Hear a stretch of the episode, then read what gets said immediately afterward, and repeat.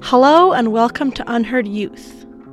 We are a podcast created at the Center for Race and Culture, focusing on newcomer youth voices all across Canada. I'm your host, Rose Eva Forbes Jenkins.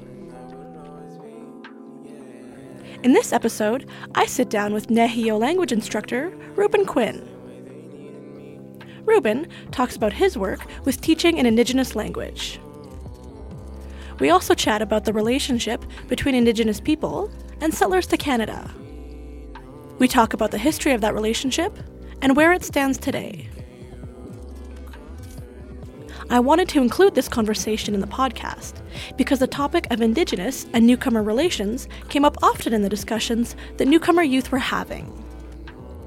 I also think that when we're discussing the topics of identity, migration, and belonging within a Canadian context, an Indigenous perspective is necessary and important.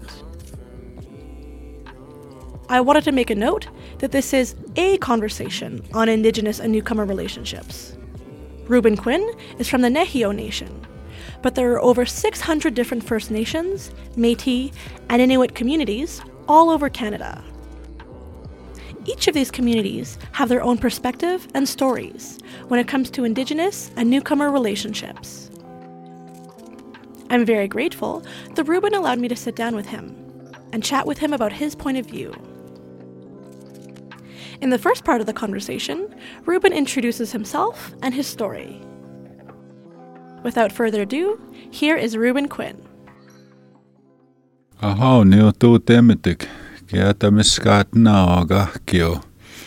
Ota niega peut sianohtse oma misiginak ministik kape sagastek nit nit sihkasun. Koha ja aga ja mu wihunigi migo ja anga jas. Ja Ruben Quinnisi kasvan. So uh, I'm glad to be here. My name is Ruben Quinn. I come from Treaty 6 territory. My grandfather had land on the south side, and uh, through some uh, situations and circumstances, uh, they lost that land to the people of uh, Fort Edmonton. And so my grandfather moved from the south side of Edmonton. He went to uh, St. Paul de Métis, they call it at one time. And so he was there for a bit, and then he went on to uh, Kikino Métis settlement. And in this last uh, part of his journey, moved to Eleanor Lake, uh, which is where he's buried now. Uh, he was a signature to the adhesion to Treaty Six. So I come from uh, I come from Saddle Lake, and uh, my grandmother had moved to uh, Enoch, and then from Enoch, my grandfather my dad's dad went to uh, Saddle Lake. That's where I was born. In I was born in St. Paul. Actually, I was the first in my family to be born in a hospital. My older brothers and sisters were born at home, and my younger sister and I were born in a hospital in St. Paul. But uh, yeah, so I'm uh, I I live in Edmonton now and and what I do is I pass on a writing system we call Nehio Atakipeichanak. Atak is a, uh, a, spirit. So we call the uh, those celestial bodies in the sky. We call them uh, Atakwak spirits, and each of us has Atak, a spirit, and those writings that I that I pass on that were given to us, uh, we call them atakepeikanak, spirit markers. So that system was given to us in 1971 when we were liberated from residential school. They called them schools, but they were actually factories for warehousing people. Uh, very few people uh, early on, anyways, were allowed to go past grade nine unless they were going to go into a seminary. That rule changed. It was a law, actually, and that changed in 1951. So in 1971, 20 years later, the oblates left, the nuns and the priests left Blue Quills, and they decided the people from uh, the nearby reservations there decided to bring education to the youth, us. And so they went and uh, did some research and went and got this writing system, which had been underground for probably over about a hundred years. And so that's the system that I teach in Edmonton now. And uh, it's it's going very well. It helps to uh, it helps with the brain. It helps also to connect connect with the land. The language I speak is uh, is connected to the land here. And one of the things that uh, colonialism has done for my people, Nehiok, and all uh, Turtle Islanders, I call, I call them, the different nations, is uh, colonialism has disconnected us from our culture. And what the culture is, to simplify it, is uh, the four D's dance, dialect, dress, and diet. We've been disconnected from that. Uh, there was a really tremendous push to eliminate our languages and our ways of life, our systems, especially our, our system of belief. And it was uh, very successful by the colonial powers. It benefited the colonizers a great deal to bring forth policies and uh, make our ways illegal to speak the language, to live in our, our faithful ways, uh, the different ceremonies that we have. So I talk about that when I'm teaching, passing on the language. But of course, I am not a fluent speaker. I'm semi-fluent. I know enough just to pass on the system, and then I try to uh, get people to learn more about the language. Which usually the best place for that is in ceremony, because that's where they talk the Nehio language. Anyways, uh, yes, I'm I'm quite old. I'm 59 years old. I'm just starting to learn quite a bit on uncovering a lot of things that were not available to us because of uh, policies and uh, fear. For the next section of this episode on newcomer and indigenous relationships, I wanted to learn more about what Ruben's Nehio language lessons were like. Ruben was very generous and allowed me to sit in on and record one of his introductory lessons. Here's Ruben talking to his class about the Nehio language system and culture. In 1971, these four females went to a man in Goodfish Lake. His name was Behel to get the writing system from from that man uh, the, the system I'm going to show you, it had gone underground for about a hundred years. It was underground, and they went to this man, and he he was uh, able to pass down that writing system to them. These four females, and along the way there were also people that were doing research on our societies and our nations.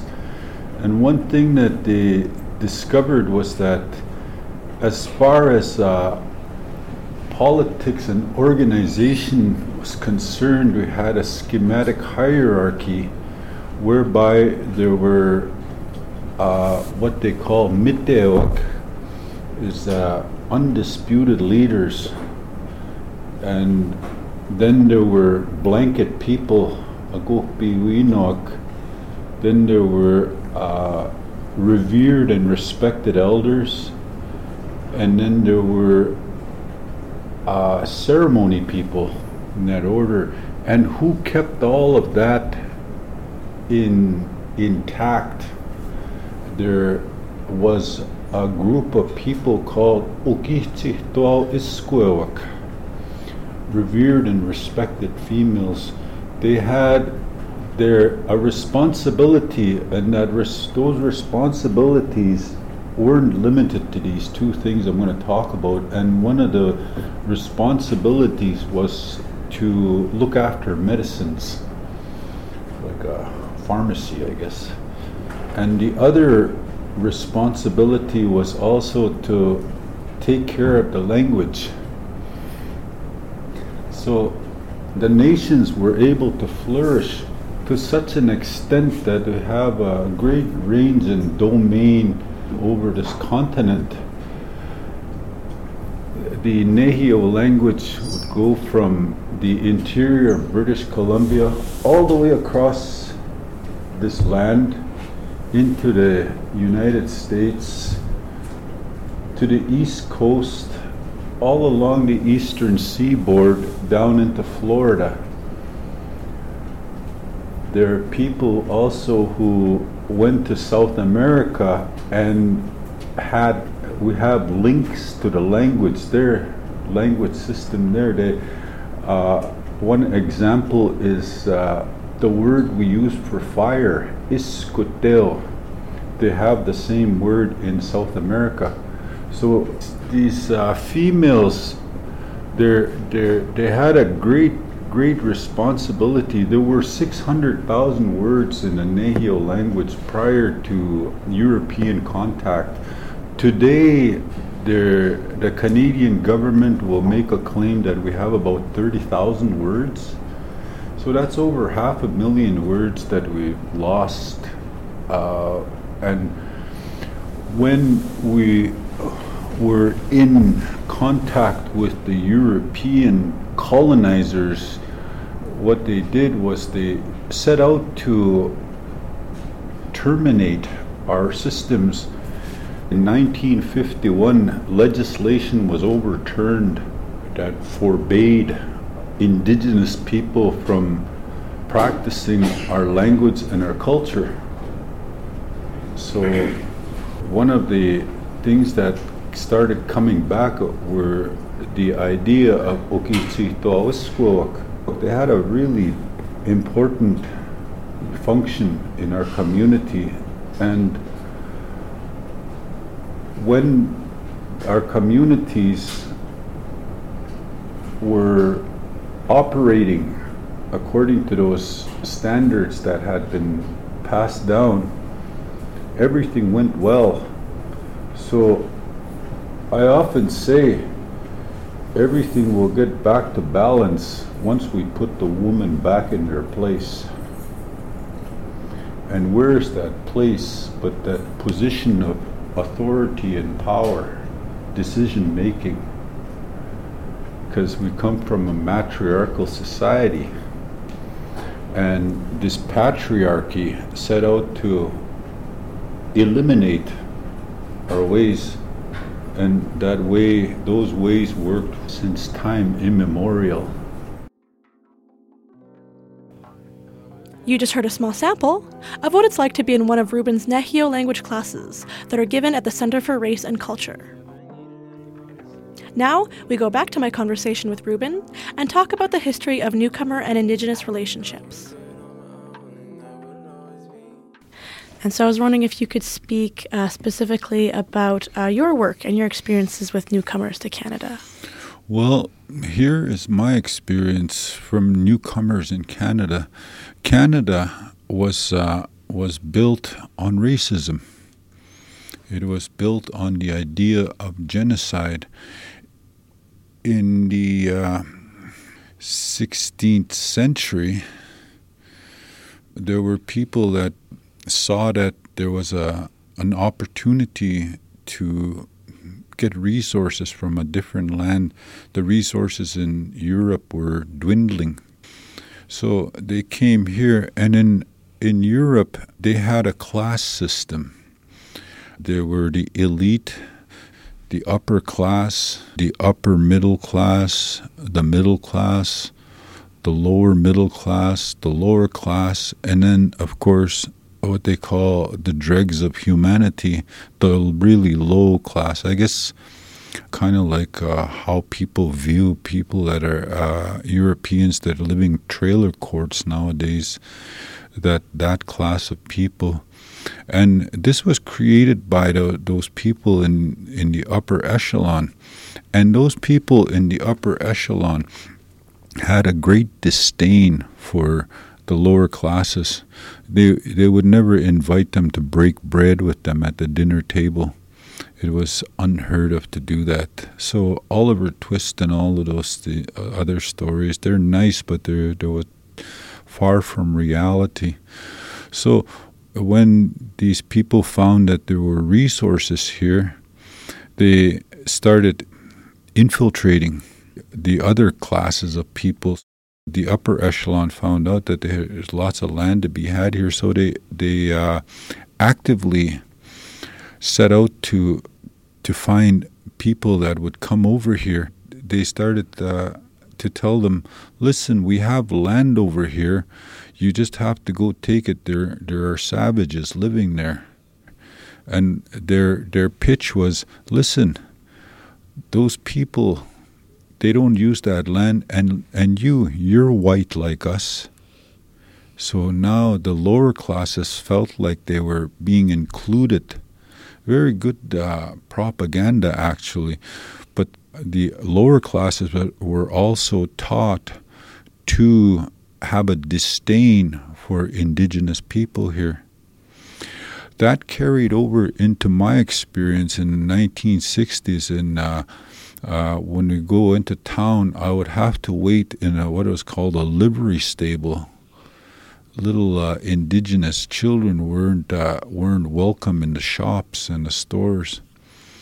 And then in 1967, in in the town of St. Paul, they built a the world's first flying saucer landing pad to welcome all the aliens from all across the universe.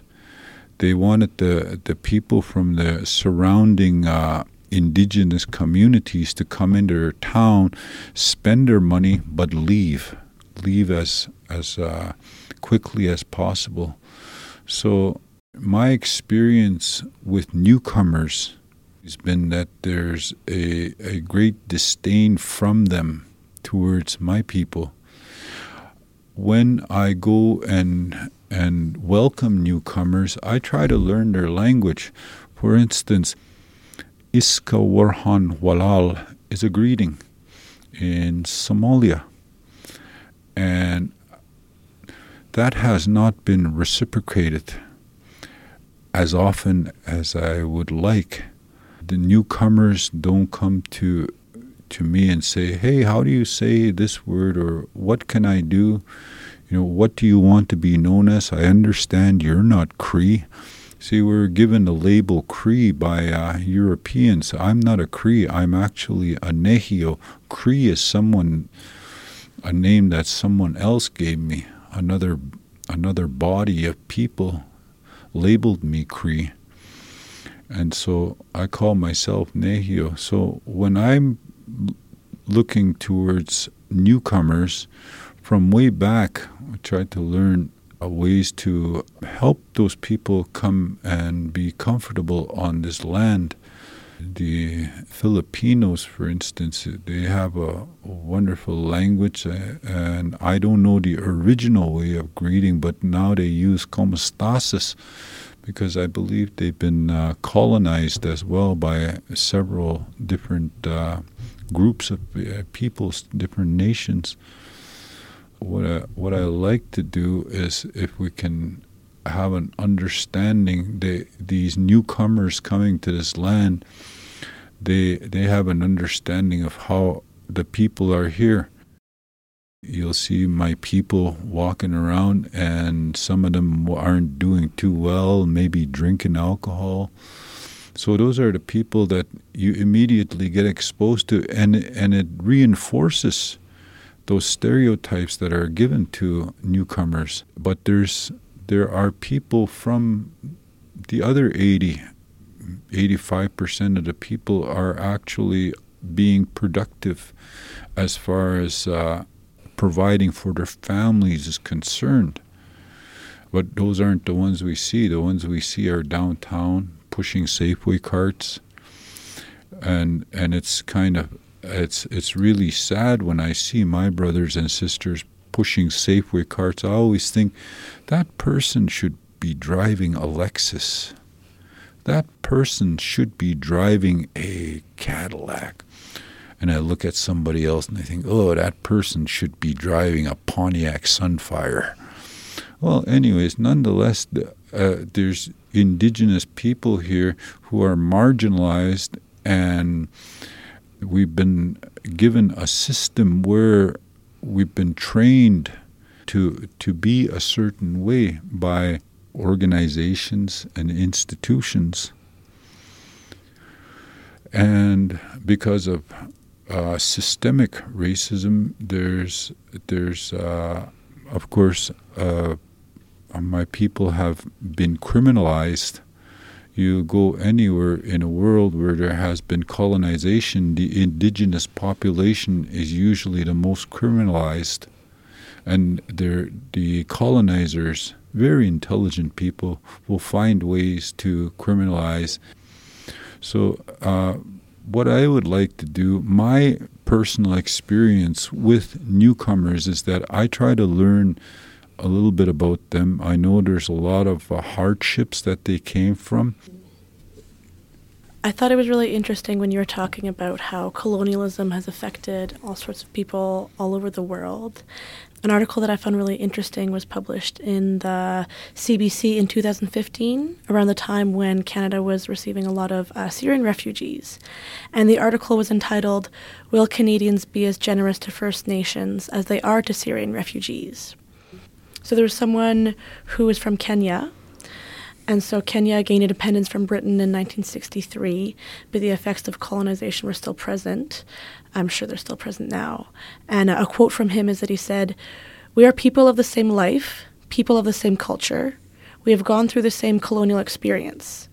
We have more things in common than divide us, and it's better to know an Indigenous person, to live next to them, than to stay away from them.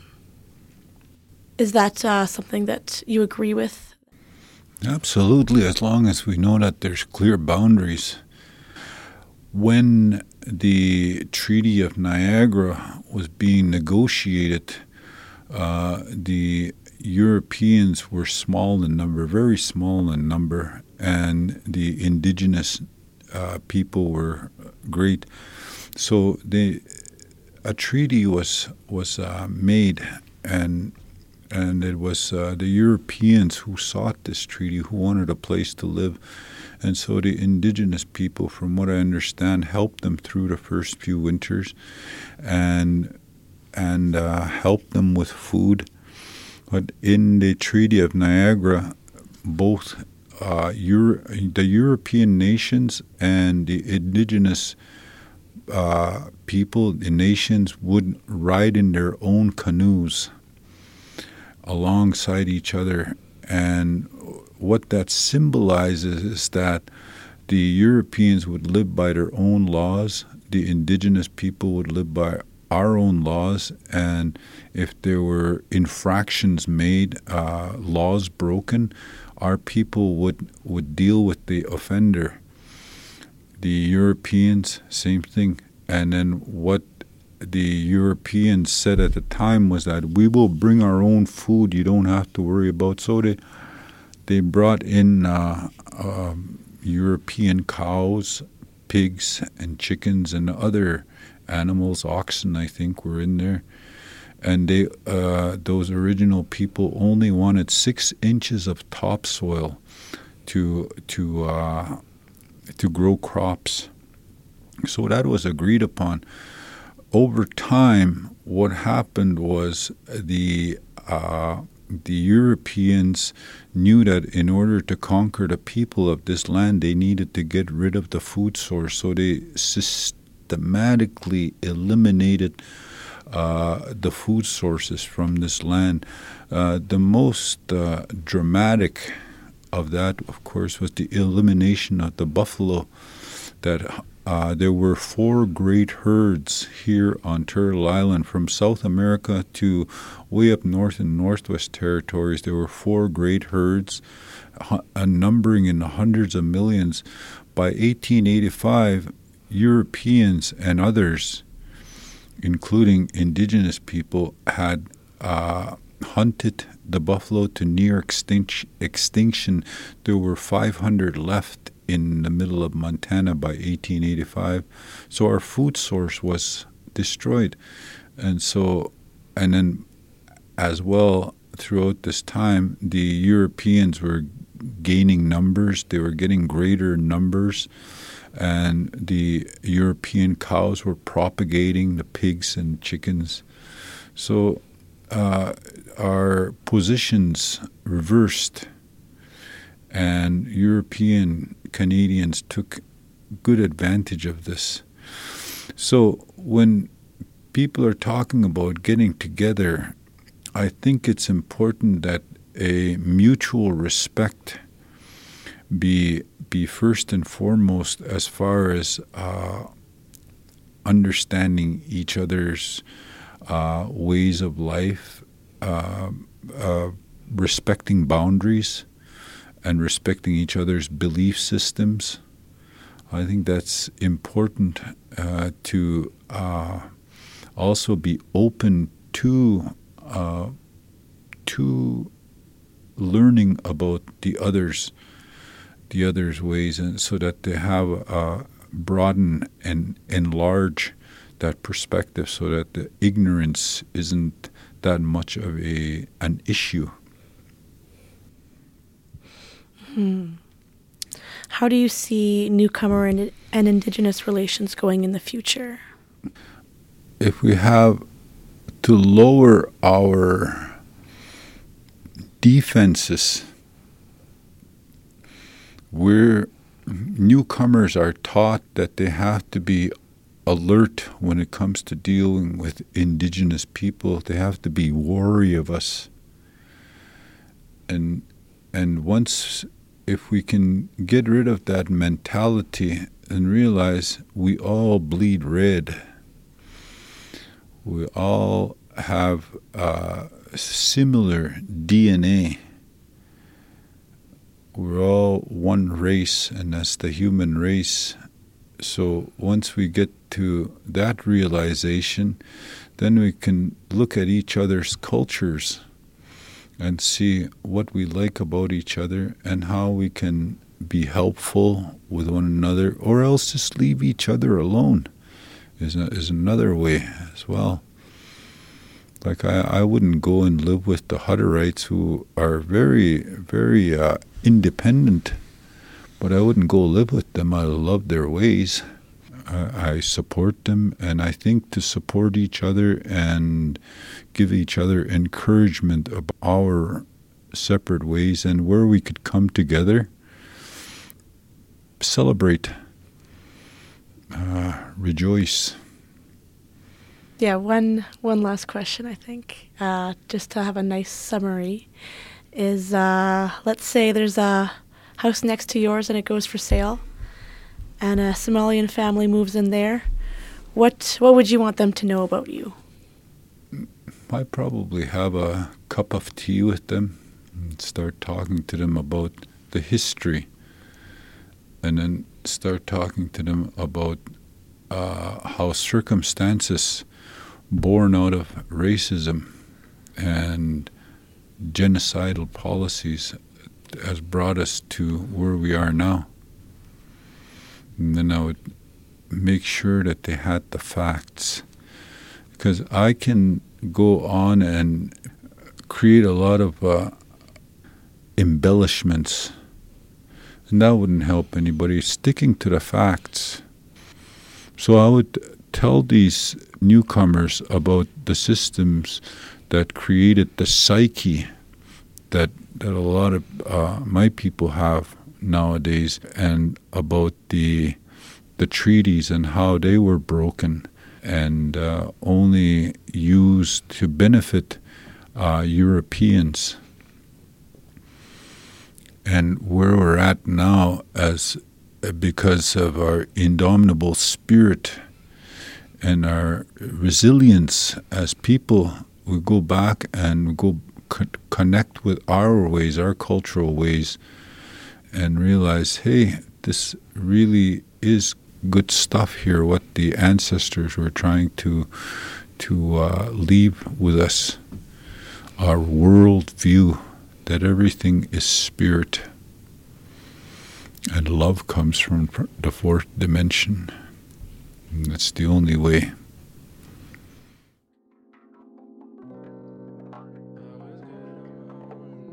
That concludes this episode of the Unheard Youth Podcast. Thank you for listening to this episode entitled Newcomer and Indigenous Relationships. A huge thank you to Ruben Quinn for being my guest on the podcast and allowing me to record part of his lesson. I think that sitting in on this lesson allowed me to think more deeply about the important role of language when it comes to preserving and experiencing a culture. There are a huge number of Indigenous people who've been disconnected from their own language. I'm very privileged to be allowed to get a small glimpse of what language revitalization can look like. A very big thank you to Ruben Quinn and his class as well for allowing me to record in this important space.